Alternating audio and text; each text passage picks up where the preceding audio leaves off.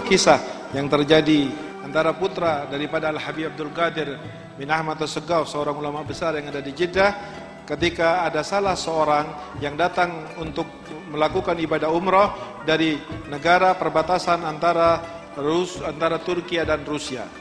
Dia datang ke Mekah di antara tujuannya adalah ingin untuk berziarah kepada Al-Habib Abdul Qadir bin Ahmad Segaf, seorang yang alim, seorang wali, seorang yang soleh, seorang yang terkenal dan kebetulan juga beliau adalah guru daripada Al Habib Abdullah dan guru daripada Al Habib Umar bin Hafid. Kemudian pada saat perjalanan um, pelaksanaan umrahnya, beliau bertanya kepada orang-orang tentang Habib Abdul Qadir ini. Tetapi sebagian orang yang ditanya adalah orang asing yang tidak tahu, tidak tahu tentang beliau. Pada hari terakhir daripada umrahnya, sementara beliau sedang berjalan uh, pulang menuju ke ke airport tiba-tiba ada seorang yang memberitahu bahwa yang namanya Habibul Qadir itu ada di Jeddah, rumahnya di sini, ini alamatnya, jika ente mau maka berangkatlah ke sana.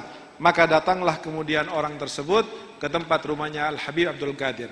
Pada saat dia pertama kali masuk lalu menyaksikan Al Habib Abdul Qadir yang sedang capek, beliau sudah sakit, maka orang itu kemudian berkata, Sesungguhnya orang inilah yang saya lihat dalam mimpi saya di negeri saya sana dan dia berkata di dalam mimpinya kepada saya, "Wahai fulan, datanglah engkau kepadaku."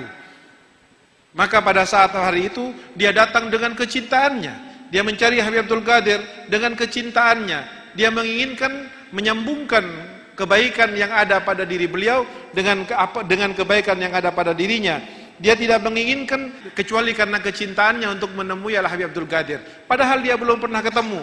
Pada saat sekali ketemu dengan kecintaan yang sudah ada di dalam hatinya, apa yang terjadi saudara? Orang awam ini yang dari negeri jauh sana, jauh dari majelis ta'lim, jauh daripada ulama, tetapi karena kecintaan bahwa sekali pertemuan saja telah menjadikan orang awam tersebut ini orang yang sangat tinggi derajatnya di sisi Allah bahkan dia menjadi salah satu daripada kekasih Allah Subhanahu wa taala.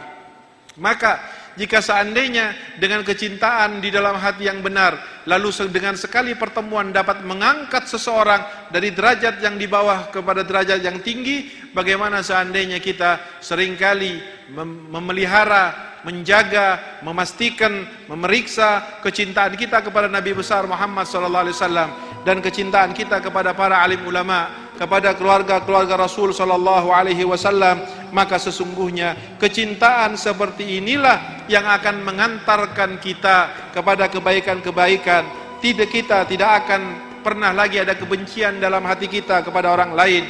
Jika kita mencintai Nabi Muhammad, maka kita pasti akan kasih sayang terhadap sesama pasti akan menyambung silaturahmi dan menyambung hubungan kerabat famili kita. Semua permasalahan kita semua urusan kita akan diselesaikan dengan kecintaan kepada Rasulullah sallallahu alaihi wasallam karena beliau adalah sumber daripada kebaikan yang diturunkan oleh Allah Subhanahu wa taala